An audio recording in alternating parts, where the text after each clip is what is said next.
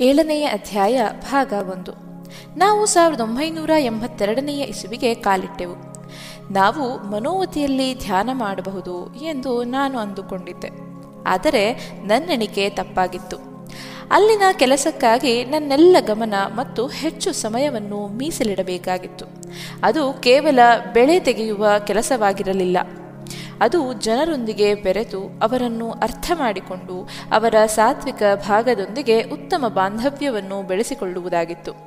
ನಾನು ಉತ್ತಮವಾದ ಒಂದು ಕೆಲಸಗಾರರ ತಂಡವನ್ನು ಕಟ್ಟುವಲ್ಲಿ ಯಶಸ್ವಿಯಾದೆ. ಅವರೊಂದಿಗೆ ಸೌಜನ್ಯದಿಂದ ವರ್ತಿಸಿ ಅವರಿಗೆ ಕಷ್ಟ ಕಾಲದಲ್ಲಿ ನೆರವಾಗಿ ಅವರ ಬದುಕಿನ ಮಟ್ಟವನ್ನು ಉತ್ತಮಗೊಳಿಸಲು ಪ್ರಯತ್ನಿಸಿದೆ. ಅವರಿಗೆ ಸಮವಸ್ತ್ರಗಳನ್ನೂ, ಬಿಸಿಲಿನಲ್ಲಿ ಕೆಲಸ ಮಾಡಲು ಟೋಪಿಗಳನ್ನು ಕೊಟ್ಟು ಅವರೊಂದಿಗೆ ಕುಳಿತು ಕೆಲಸವನ್ನು ಚರ್ಚಿಸಿ ಬೀಜವನ್ನು ಆಯ್ಕೆ ಮಾಡುವಾಗ ಅವರ ಸಲಹೆ ಪಡೆದು ಎಲ್ಲಕ್ಕಿಂತ ಹೆಚ್ಚಾಗಿ ಅವರಲ್ಲಿ ಜವಾಬ್ದಾರಿ ಮತ್ತು ವಿಶ್ವಾಸಾರ್ಹತೆಯನ್ನು ಉಂಟುಮಾಡಿದೆ. ಅವರಿಗೆ ನನ್ನ ತುಂಬು ಹೃದಯದ ಪ್ರೀತಿಯನ್ನು ಕೊಟ್ಟೆ. ಇದರ ಪರಿಣಾಮ ಅದ್ಭುತವಾಗಿತ್ತು. ಅವರು ಹೆಚ್ಚು ದುಡಿದರಲ್ಲದೆ ಪ್ರೀತಿಯಿಂದ ಕೆಲಸ ಮಾಡಿದರು. ನನ್ನ ಧ್ಯಾನವು ನನಗೆ ಶಕ್ತಿ ಮತ್ತು ಮಾರ್ಗದರ್ಶನಗಳನ್ನು, ತಾಳ್ಮೆ ಮತ್ತು ಒಳನೋಟಗಳನ್ನು ತಂದುಕೊಟ್ಟಿತು. ಧ್ಯಾನ ದುಡಿಮೆಯ ಸುಂದರ ಭಾಗದೊಂದಿಗೆ ಬಾಂಧವ್ಯ ಬೆಳೆಸಿಕೊಂಡದ್ದು ಮತ್ತು ಬೆಳೆಗಳೊಂದಿಗೆ ನಾನು ಬೆಳೆದದ್ದು ನನ್ನಲ್ಲಿ ಭಾರೀ ಬದಲಾವಣೆಗಳನ್ನು ತಂದಿತು. ಸುಂದರವಾದ ಸೂರ್ಯಾಸ್ತಗಳನ್ನು, ಮನೋಹರವಾದ ಚಂದ್ರೋದಯಗಳನ್ನು ನಾನು ತಪ್ಪಿಸಿಕೊಳ್ಳಲಿಲ್ಲ. ಗಂಟೆಗಟ್ಟಲೆ ಏಕಾಂತದಲ್ಲಿ ಕುಳಿತು ಮನೋಮತಿಯ ಭವಿಷ್ಯದ ಚಟುವಟಿಕೆಗಳ ಕನಸು ಕಾಣುತ್ತಾ ಉಳಿದೆ. ನಾವೊಮ್ಮೆ ಹುಲ್ಲು ಹಾಸಿನ ಮೇಲೆ ನಡೆಯುತ್ತಿದ್ದಾಗ ಅಮರರು ಹೇಳಿದರು, ನನಗೆ ಮನೋಮತಿಯಲ್ಲಿ ಒಂದು ಸ್ವರ್ಗ ಸೃಷ್ಟಿಯಾಗಬೇಕೆಂಬ ಆಸೆಯಿದೆ ಎಂದು. ಈ ಮಾತುಗಳನ್ನು ನಾನು ಮತ್ತೆ ಮತ್ತೆ ನೆನೆಸಿಕೊಂಡೆ. ದಿನ ರಾತ್ರಿಗಳನ್ನು ಈ ಕನಸುಗಳ ಮೆರವಣಿಗೆಯಲ್ಲಿಯೇ ಕಳೆದೆ. ದುರದೃಷ್ಟವಶಾತ್ ಇವುಗಳಲ್ಲಿ ಹೆಚ್ಚಿನದನ್ನು ನನ್ನ ಜೊತೆಗಾರರೊಂದಿಗೆ ಹಂಚಿಕೊಳ್ಳಲು ಸಾಧ್ಯವಾಗಲಿಲ್ಲ. ಅವರಿನ್ನೂ ಚಿಕ್ಕ ವಯಸ್ಸಿನವರಾಗಿದ್ದರು. ಬಾಳಿನಲ್ಲಿ ಹೆಚ್ಚು ದುಃಖ ಉಂಡಿರಲಿಲ್ಲ. ನನ್ನ ಕುಟುಂಬವು ವಾರದ ದಿನಗಳಲ್ಲಿ ನನ್ನ ಗೈರು ಹಾಜರಿಗೆ ಹೊಂದಿಕೊಂಡಿತು. ನಾನು ಆರ್ಥಿಕ ಸಹಾಯವನ್ನು ಮುಂದುವರೆಸಿದೆ. ನನ್ನ ಪತ್ನಿ ನನ್ನ ಮಕ್ಕಳನ್ನು ಚೆನ್ನಾಗಿ ನೋಡಿಕೊಂಡಳು. ಎಲ್ಲವೂ ಚೆನ್ನಾಗಿ ನಡೆಯುತ್ತಿದ್ದ ಹಾಗಿತ್ತು. ಒಬ್ಬ ಸಾಧಕನಿಗೆ ಒಂದು ವಿಚಿತ್ರವಾದ ದರ್ಶನವಾಯಿತು. ಅದರಲ್ಲಿ ಆತ ಒಂದು ಗಂಡು ಮಗುವಿನ ಜನನವನ್ನು ನೋಡಿದ್ದ. ಆ ಮಗು ಅತ್ಯಂತ ಪ್ರಕಾಶಮಾನವಾಗಿ ಹೊಳೆಯುತ್ತಿತ್ತು. ಅದು ಅವನತ್ತ ಮುಗುಳ್ನಕ್ಕೂ ಅವನೊಡನೆ ಮಾತನಾಡಿದಾದರೂ ಅವನಿಗೆ ಆ ಮಾತುಗಳು ನೆನಪಿರಲಿಲ್ಲ. ಜನರು ತಮ್ಮ ಅನುಭವಗಳನ್ನು ವರ್ಣಿಸಿದಾಗ ಹೆಚ್ಚಿನ ಸಲ ಅಮರರು ನಸುನಕ್ಕು ಸುಮ್ಮನಿರುತ್ತಿದ್ದರು. ಆದರೆ ಈ ದರ್ಶನದ ಬಗ್ಗೆ ಕೇಳುತ್ತಿದ್ದಂತೆಯೇ ಅವರು ಎಂದಿನಂತಲ್ಲದೆ ತುಂಬ ಉತ್ಸಾಹಗೊಂಡರು. ಅವರು ಮಾತನಾಡುತ್ತಿದ್ದರೆ ಅವರ ಧ್ವನಿಯು ಅಸಾಮಾನ್ಯವಾಗಿ ಕಂಪಿಸುತ್ತಿತ್ತು. ನಾನಿದನ್ನು ನಿಮಗೆ ಹೇಳಲೇಬೇಕು. ಮಹಾವತಾರ ಜನ್ಮ ತಳೆದಿದ್ದಾರೆ ಎಂದವರು ನುಡಿದರು. ನಾವು ಮಹಾವತಾರ ಯಾರೆಂದು ತಿಳಿಯಲು ಕಾತರದಿಂದ ಕಾದೆವು. ನಾವು ಮಹಾವಿಷ್ಣುವಿನ ಹತ್ತು ಅವತಾರಗಳ ಬಗ್ಗೆ ಕೇಳಿದ್ದೇವೆ. ಆದರೆ ಪ್ರತಿ ಚಕ್ರದ ಕೊನೆಗೆ ಇನ್ನೊಂದು ಅವತಾರ ಧರೆಗಿಳಿಯುವ ವಿಷಯ ನಮಗೆ ತಿಳಿದಿಲ್ಲ. ಆದರೆ ಇದು ಎಲ್ಲಿಯೂ ಉಲ್ಲೇಖಗೊಂಡಿಲ್ಲ, ಯಾರಿಗೂ ತಿಳಿಯದು. ನಾಸ್ಟ್ರೋಡಾಮಸ್ ಜಗತ್ತನ್ನೇ ಆಳುವ ಒಬ್ಬ ಹುಡುಗನ ಬಗ್ಗೆ ಬರೆದಿದ್ದಾನೆ. ನಾವು ಹೆಚ್ಚಿನ ದಾಖಲೆಗಳನ್ನು ಕಳೆದುಕೊಂಡಿದ್ದೇವೆ. ಈಗ ಲಭ್ಯವಿರುವ ವೇದ ಉಪನಿಷತ್ತುಗಳು ಮತ್ತು ಪುರಾಣಗಳು ಕೇವಲ ಒಂದು ಭಾಗ ಮಾತ್ರ ಎಂದು ಅವರು ವಿವರಿಸಿದರು. ಅದಕ್ಕೆ ನಾವು, ಅವು ಹೇಗೆ ನಷ್ಟವಾದವು ಎಂದು ಪ್ರಶ್ನಿಸಿದೆವು. ಅದಕ್ಕವರು, ಕಾಲನ ಹೊಡೆತದಿಂದ ಮನುಷ್ಯರ ನಿರ್ಲಕ್ಷ್ಯವು ಇದಕ್ಕೆ ಕಾರಣ. ಕಲಿಯುಗ ಮುಂದುವರೆದಂತೆ ಜನರು ಇವುಗಳನ್ನು ಅರ್ಥ ಮಾಡಿಕೊಂಡು ಪಾಲಿಸುವ ಸಾಮರ್ಥ್ಯಗಳನ್ನು ಕಳೆದುಕೊಂಡರು. ತಪ್ಪು ಜ್ಞಾನ ಮತ್ತು ಹಣಗಳಿಕೆಯೇ ಉದ್ದೇಶವಾದ ದೀರ್ಘ ಪೂಜಾ ವಿಧಿಗಳನ್ನು ಆಚರಣೆಗೆ ತರಲಾಯಿತು. ಆದರೆ ನಾವು ಈ ಎಲ್ಲ ಜ್ಞಾನ ಮತ್ತು ಅದಕ್ಕೂ ಹೆಚ್ಚಿನದನ್ನು ಮರಳಿ ಪಡೆಯುತ್ತೇವೆ.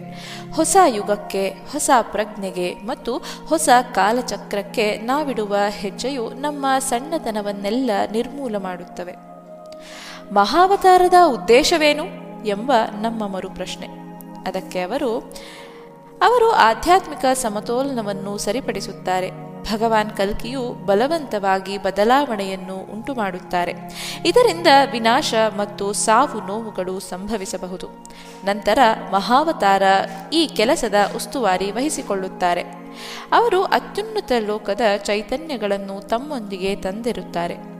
ಈ ಚೈತನ್ಯಗಳನ್ನು ಬಿಡುಗಡೆಗೊಳಿಸಿ ಅವರು ಜನರಿಗೆ ಹೊಸ ಪ್ರಜ್ಞೆಗೆ ಪಾದಾರ್ಪಣೆ ಮಾಡಲು ನೆರವಾಗುತ್ತಾರೆ. ದೇವರ ರಾಜ್ಯವನ್ನು ಸ್ಥಾಪಿಸುವ ವ್ಯಕ್ತಿಯೇ ಮಹಾವತಾರ.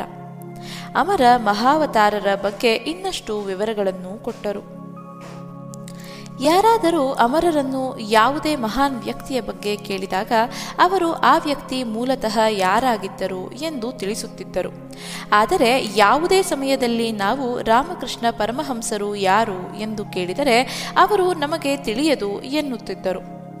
ನನಗೆ ಅಮರರೇ ರಾಮಕೃಷ್ಣರಾಗಿದ್ದರು ಎಂಬ ಅನುಮಾನ ಬೆಳೆಯತೊಡಗಿತು. ನಾನೊಮ್ಮೆ ಅವರನ್ನು, ನೀವು ರಾಮಕೃಷ್ಣರೇ? ಎಂದು ಕೇಳಿದೆ. ಅಮರ ಯಾವುದೇ ತಡವರಿಕೆ ಇಲ್ಲದೆ ದೃಢವಾಗಿ, ಇಲ್ಲ, ಎಂದರು. ಆದರೆ ಏಕೋ, ನಾನಿದನ್ನು ಒಪ್ಪಿಕೊಳ್ಳಲಿಲ್ಲ. ಒಂದು ದಿನ ಯಾರೋ ಅವರನ್ನು ಮತ್ತೆ ಕೇಳಿದರು. ರಾಮಕೃಷ್ಣರು ಯಾರು? ಎಂದು.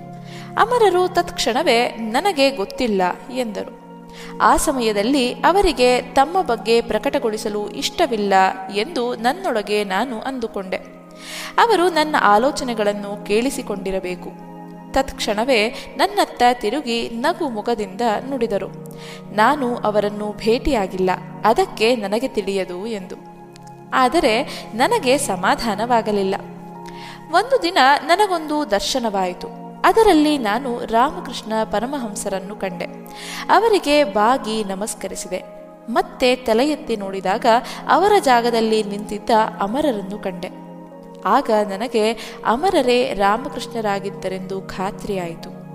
ಅವರೇ ನನಗೆ ಈ ದರ್ಶನವನ್ನು ಕೊಟ್ಟಿರಬೇಕು.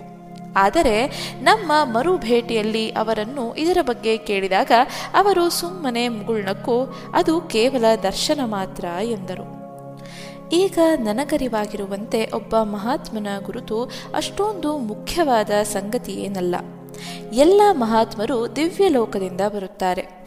ಪ್ರತಿಯೊಬ್ಬ ಮಹಾಗುರುವು ತಮ್ಮ ದೈವತ್ವವನ್ನು ತಮ್ಮದೇ ಆದ ರೀತಿಯಲ್ಲಿ ಒಂದು ಉದ್ದೇಶಕ್ಕಾಗಿ ಪ್ರಕಟಗೊಳಿಸುತ್ತಾರೆ. ಅವರನ್ನು ಮಾನವ ಮಟ್ಟದಿಂದ ಅಳೆಯುವುದಾಗಲಿ, ಬೇರೆ ಯಾರಿಗಾದರೂ ಹೋಲಿಸುವುದಾಗಲಿ ಮಾಡಬಾರದು. ಪ್ರತಿಯೊಬ್ಬರೂ ತಮ್ಮದೇ ಬೆಳಕಿನಿಂದ ಬೆಳಗುವ ಪರಂ ಜ್ಯೋತಿ ಇದ್ದಂತೆ, ಒಂದೊಂದು ಮಹಾದ್ವಾರವಿದ್ದಂತೆ. ಅಮರರೇ ರಾಮಕೃಷ್ಣರಾಗಿದ್ದರೆ ಎಂದು ನನಗೆ ನಿಖರವಾಗಿ ತಿಳಿದಿಲ್ಲ. ಈ ದರ್ಶನದ ಬಗ್ಗೆ ನಾನು ಯಾರೊಂದಿಗೂ ಮಾತನಾಡಲಿಲ್ಲ. ಅಮರ ಸಾವಿರದ ಒಂಬೈನೂರ ಎಂಬತ್ತೆರಡರ ಏಪ್ರಿಲಿನಲ್ಲಿ ಅಸ್ವಸ್ಥಗೊಂಡರು. ಅವರಿಗೆ ಕಿಡ್ನಿ ಮತ್ತು ಹೃದಯದ ತೊಂದರೆಗಳೊಂದಿಗೆ ರಕ್ತದೊತ್ತಡವೂ ಇತ್ತು. ಅವರು ಹಾಸಿಗೆ ಹಿಡಿದರು. ಒಂದು ದಿನ ನಾನವರನ್ನು ನೋಡಲು ಹೋದಾಗ ಅವರಿಗೆ ಹಾಸಿಗೆ ಬಿಟ್ಟು ಏಳಲಾಗಲಿಲ್ಲ. ನಾವೆಲ್ಲ ಅವರನ್ನು ಕೋರಮಂಗಲ ಬಡಾವಣೆಯ ಅವರ ಹೊಸ ಮನೆಯ ಹಾಲ್ ಇಲ್ಲವೇ ವರಾಂಡದಲ್ಲಿ ಭೇಟಿಯಾಗುವುದನ್ನು ರೂಢಿಸಿಕೊಂಡಿದ್ದೆವು. ಯಾವಾಗಲೂ ಚೆನ್ನಾಗಿ ಮುಖಕ್ಷೌರ ಮಾಡಿಕೊಂಡು ಶುಭ್ರ ಬಟ್ಟೆ ಧರಿಸಿ ನಡೆವಾಗ ಇಲ್ಲವೇ ಕುಳಿತಾಗ ನೇರವಾಗಿ ದೃಢವಾಗಿರುತ್ತಿದ್ದ ಅವರ ಶಕ್ತಿ ಮತ್ತು ಘನತೆಗಳೇ ಮೂರ್ತಿ ಭವಿಸಿದಂತೆ ಇದ್ದವರು. ಈಗ ಅವರ ಕ್ಷೌರವಿಲ್ಲದ ಮುಖವನ್ನು ಕಂಡು ನನಗೆ ತುಂಬ ದುಃಖ ಉಂಟಾಗಿ ಏನು ಹೇಳಬೇಕೆಂದೇ ತಿಳಿಯಲಿಲ್ಲ. ನನ್ನ ಸಮಚಿತ್ತವನ್ನು ಕಳೆದುಕೊಂಡೆ. ಮನದ ತಾಕಲಾಟಗಳನ್ನು ವ್ಯಕ್ತಪಡಿಸುವ ಮಾತುಗಳಿಲ್ಲದೆ ಅವರ ಹಾಸಿಗೆಯ ಪಕ್ಕದಲ್ಲಿ ಮೌನವಾಗಿ ಕುಳಿತೆ. ಸ್ವಲ್ಪ ಕಾಲ ಹೀಗೆಯೇ ಕಳೆಯಿತು. ನಾನು ನನ್ನನ್ನು ಸಂಭಾಳಿಸಿಕೊಂಡು ಇದ್ದಕ್ಕಿದ್ದಂತೆ ಅಮರರನ್ನು ಕೇಳಿದೆ. ಯಾರೂ ನಿಮಗೆ ಈ ಪ್ರಶ್ನೆಯನ್ನು ಕೇಳಲಾರರು. ಆದರೆ ನನಗೆ ನಿಮ್ಮೊಂದಿಗೆ ಆಳವಾದ ಬಾಂಧವ್ಯವಿದೆ. ನೀವು ನನ್ನ ಆಧ್ಯಾತ್ಮಿಕ ತಂದೆ. ದಯವಿಟ್ಟು ಹೇಳಿ, ನೀವು ಯಾವಾಗ ದೇಹತ್ಯಾಗ ಮಾಡುತ್ತೀರಿ? ಅದಕ್ಕೆ ನನ್ನನ್ನು ಸಿದ್ಧಗೊಳಿಸಿಕೊಳ್ಳಲು ನನಗೆ ಸ್ವಲ್ಪ ಸಮಯ ಬೇಕು, ಎಂದು. ಯಾರೂ ಕೂಡ ಇಂತಹ ಪ್ರಶ್ನೆಯನ್ನು ಯಾವುದೇ ಸಮಯದಲ್ಲಿ ಕೇಳುತ್ತಿರಲಿಲ್ಲ. ನನಗೂ ಅದು ಸುಲಭವಾಗಿರಲಿಲ್ಲ, ಆದರೆ ತಿಳಿದುಕೊಳ್ಳಬೇಕಿತ್ತು. ಅಮರರಿಗೆ ಎಲ್ಲವೂ ತಿಳಿದಿತ್ತು. ಅವರು ತತ್ಕ್ಷಣವೇ ಉತ್ತರಿಸುತ್ತಾರೆಂಬ ನಿರೀಕ್ಷೆಯೊಂದಿಗೆ ಕಾದೆ. ಆದರೆ ಅವರು ಮೌನವಾಗುಳಿದರು. ಮೇಲೆ ನೋಡುತ್ತಿದ್ದ ಅವರ ಮುಖದಲ್ಲಿ ಕಣ್ಣೀರಿಳಿಯುತ್ತಿದ್ದುದನ್ನು ಕಂಡೆ. ಆ ಸಮಯದಲ್ಲಿ ನನಗೆ ನನ್ನ ಭಾವನೆಗಳನ್ನೇ ಅರ್ಥ ಮಾಡಿಕೊಳ್ಳಲಾಗಲಿಲ್ಲ. ಅವರಿಂದ ನಾನು ಕಣ್ಣೀರನ್ನು ನಿರೀಕ್ಷಿಸಿರಲಿಲ್ಲ ಎಂದು ನಂತರ ತಿಳಿಯಿತು. ಈ ಎಲ್ಲ ಸಮಯದಲ್ಲಿ ಅವರು ಮನುಷ್ಯರೇ. ಮತ್ತು ಅವರಿಗೂ ಭಾವನೆಗಳು, ನೋವು, ನಲಿವುಗಳು, ತುಡಿತಗಳು ಇದ್ದವು ಎನ್ನುವುದೇ ನಾವು ಮರೆತಿದ್ದೆವು. ನಾವು ಸದಾಕಾಲ ಅವರನ್ನು ಶಕ್ತಿಯ ಮಹಾಪರ್ವತವಾಗಿ, ಧೈರ್ಯ ಸಾಗರವಾಗಿ ನೋಡುತ್ತಿದ್ದೆವು. ನಿಸ್ಸಂಶಯವಾಗಿ ಅವರು ಅದೆಲ್ಲವೂ ಆಗಿದ್ದರು. ಆದರೆ ಅವರೊಬ್ಬ ಮನುಷ್ಯರೂ ಆಗಿದ್ದರು. ಬಹುಶಃ ಪ್ರತಿ ಅವತಾರವು ಅತ್ತು, ನಕ್ಕು, ತಮಾಷೆ ಮಾಡಿ ದುಗುಡಗೊಂಡಿದ್ದಿರಬೇಕು. ಪುರಾಣಗಳು ದಿವ್ಯ ವ್ಯಕ್ತಿಗಳ ಮಾನವ ಸ್ವಭಾವಗಳನ್ನು ದಾಖಲಿಸಲಿಲ್ಲ. ಒಮ್ಮೆ ಮಾನವ ಶರೀರವನ್ನು ಧರಿಸಿದ ಮೇಲೆ ಪ್ರತಿಯೊಬ್ಬ ಮಹಾನ್ ವ್ಯಕ್ತಿಯು ಮೇಲೆ ಮೇಲೆಯಾದರೂ ಬಹುಶಃ ಮನುಷ್ಯ ಸಹಜ ಭಾವನೆಗಳನ್ನು ಅನುಭವಿಸಲೇಬೇಕೇನೋ. ಅಮರ ಒಬ್ಬ ಸಾಧಾರಣ ಗುರುವಾಗಿರಲಿಲ್ಲ. ಅವರು ನೆರವೇರಿಸಿದ ಹಲವಾರು ಮಹಾನ್ ಕಾರ್ಯಗಳ ಬಗ್ಗೆ ಮತ್ತು ಇನ್ನೊಬ್ಬರ ಸಹಾಯಕ್ಕಾಗಿ ಹಾಗೂ ಋಷಿಗಳು ಆದೇಶಿಸಿದ ಕೆಲಸಗಳನ್ನು ಸಾಧಿಸಲು ಅವರು ಉಪಯೋಗಿಸುತ್ತಿದ್ದ ತಮ್ಮ ಅದ್ಭುತವಾದ ಶಕ್ತಿಗಳ ಬಗ್ಗೆ ನಾನಿಲ್ಲಿ ಬರೆಯಲು ಸಾಧ್ಯವೇ ಇಲ್ಲ. ಆದರೆ ಒಂದು ಘಟನೆಯ ಬಗ್ಗೆ ತಿಳಿಸುತ್ತೇನೆ. ಎರಡನೆಯ ಮಹಾಯುದ್ಧದ ಸಮಯದಲ್ಲಿ ಅಮರ ಹದಿನೆಂಟು ವಿವಿಧ ಜಾಗಗಳಲ್ಲಿ ಹದಿನೆಂಟು ದೇಹಗಳನ್ನು ಏಕಕಾಲ ಹೊಂದಿ ರೆಡ್ ಕ್ರಾಸ್ಗಾಗಿ ಕೆಲಸ ಮಾಡುತ್ತಾ ಶವಗಳನ್ನು ಸಾಗಿಸಿ ಗಾಯಗೊಂಡವರ ಶುಶ್ರೂಷೆ ಮಾಡಿದ್ದರು. ಮತ್ತು ಇದರ ಬಗ್ಗೆ ಅವರೆಂದೂ ಮಾತನಾಡಲಿಲ್ಲ. ಅವರ ಮನೆಯವರೊಂದಿಗೆ ಸುಮ್ಮನೆ ಮಾತನಾಡುತ್ತಿದ್ದಾಗ ನಾವು ಈ ವಿಷಯವನ್ನು ತಿಳಿದುಕೊಂಡಿದ್ದೆವು. ದೀರ್ಘಕಾಲದ ಮೌನದ ನಂತರ ಅಮರ ನನ್ನತ್ತ ನೋಡದೆಯೇ ನುಡಿದರು. ನನಗೆ ಗೊತ್ತಿಲ್ಲ. ಇಂಥ ವಿಷಯಗಳನ್ನು ಋಷಿಗಳು ನಿರ್ಧರಿಸುತ್ತಾರೆ ಎಂದರು. ನನ್ನ ಗಂಟಲು ಸರಿಪಡಿಸಿಕೊಂಡು ನಡುಗುವ ಧ್ವನಿಯಲ್ಲಿ ನಾನು ಹೇಳಿದೆ, ನನ್ನನ್ನು ಕ್ಷಮಿಸಿ, ನಾನು ಇದರ ಬಗ್ಗೆ ಕೇಳಬಾರದಿತ್ತು ಎಂದು. ಅವರು ನನ್ನತ್ತ ನೋಡಿ ಮುಗುಳ್ನಕ್ಕರು. ಅನಂತರ ತಮ್ಮ ಎಂದಿನ ಗಾಢವಾದ ಮಮತೆಯಿಂದ ಹೀಗೆ ನುಡಿದರು. ನಿಮ್ಮ ಜಾಗದಲ್ಲಿ ಇದ್ದಿದ್ದರೆ ನಾನು ಇದನ್ನೇ ಕೇಳುತ್ತಿದ್ದೆ ಎಂದು. ನಾನು ಕೇಳಿದೆ, ನಿಮ್ಮ ಬದುಕಿನ ಧ್ಯೇಯವೇನು? ಅದನ್ನು ನೀವು ಸಾಧಿಸಿದ್ದೀರಾ ಎಂದು. ಅದಕ್ಕವರು, ನಾನು ಈ ಭೂಮಿಯ ಮೇಲೆ ಋಷಿಗಳ ಕೇಂದ್ರವನ್ನು ಸ್ಥಾಪಿಸಲು ಬಂದಿದ್ದೇನೆ. ಅದೇ ನನ್ನ ಧ್ಯೇಯ. ಅದಕ್ಕಾಗಿ ನಾನು ನಿಮ್ಮೆಲ್ಲರನ್ನು ಒಂದುಗೂಡಿಸಬೇಕಾಗಿತ್ತು. ಅದನ್ನು ಮಾಡಿದ್ದೇನೆ ಎಂದುಕೊಂಡಿದ್ದೇನೆ ಎಂದರು. ನಮ್ಮೆಲ್ಲರನ್ನು ಹೇಗೆ ಕಂಡುಹಿಡಿದಿರಿ ಎಂದು ಕೇಳಿದೆ.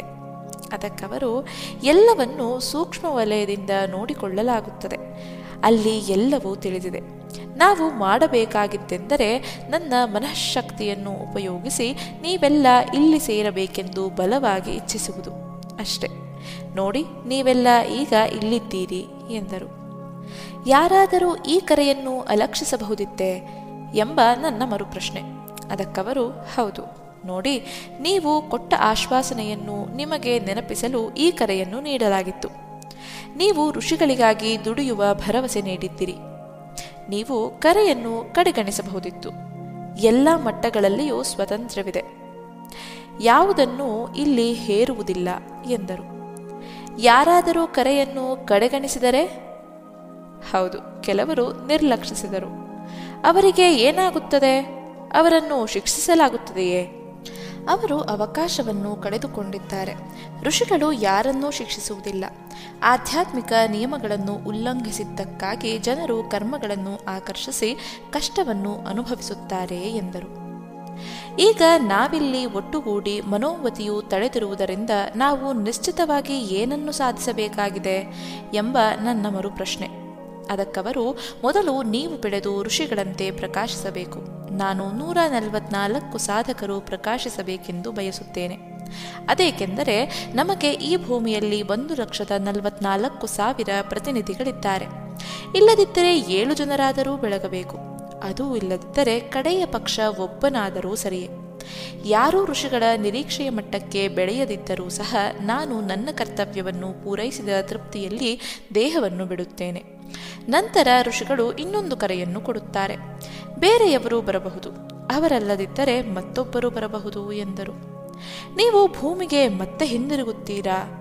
ಎಂಬ ಪ್ರಶ್ನೆಗೆ ಅವರು, ಹೌದು, ನಾನು ಎರಡು ಸಾವಿರದ ನಲವತ್ತೆರಡರಲ್ಲಿ ವಾಪಸ್ಸಾಗುತ್ತೇನೆ ನೀವು ಕೂಡ ಮತ್ತೆ ಬರುತ್ತೀರಿ.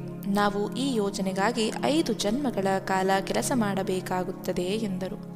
ಹಲವಾರು ಆಲೋಚನೆಗಳ ನಡುವೆಯೂ ಪ್ರಶಾಂತವಾಗಿದ್ದ ಮನಸ್ಸಿನೊಂದಿಗೆ ನಾನು ಮನೋವತಿಗೆ ಹಿಂದಿರುಗಿದೆ.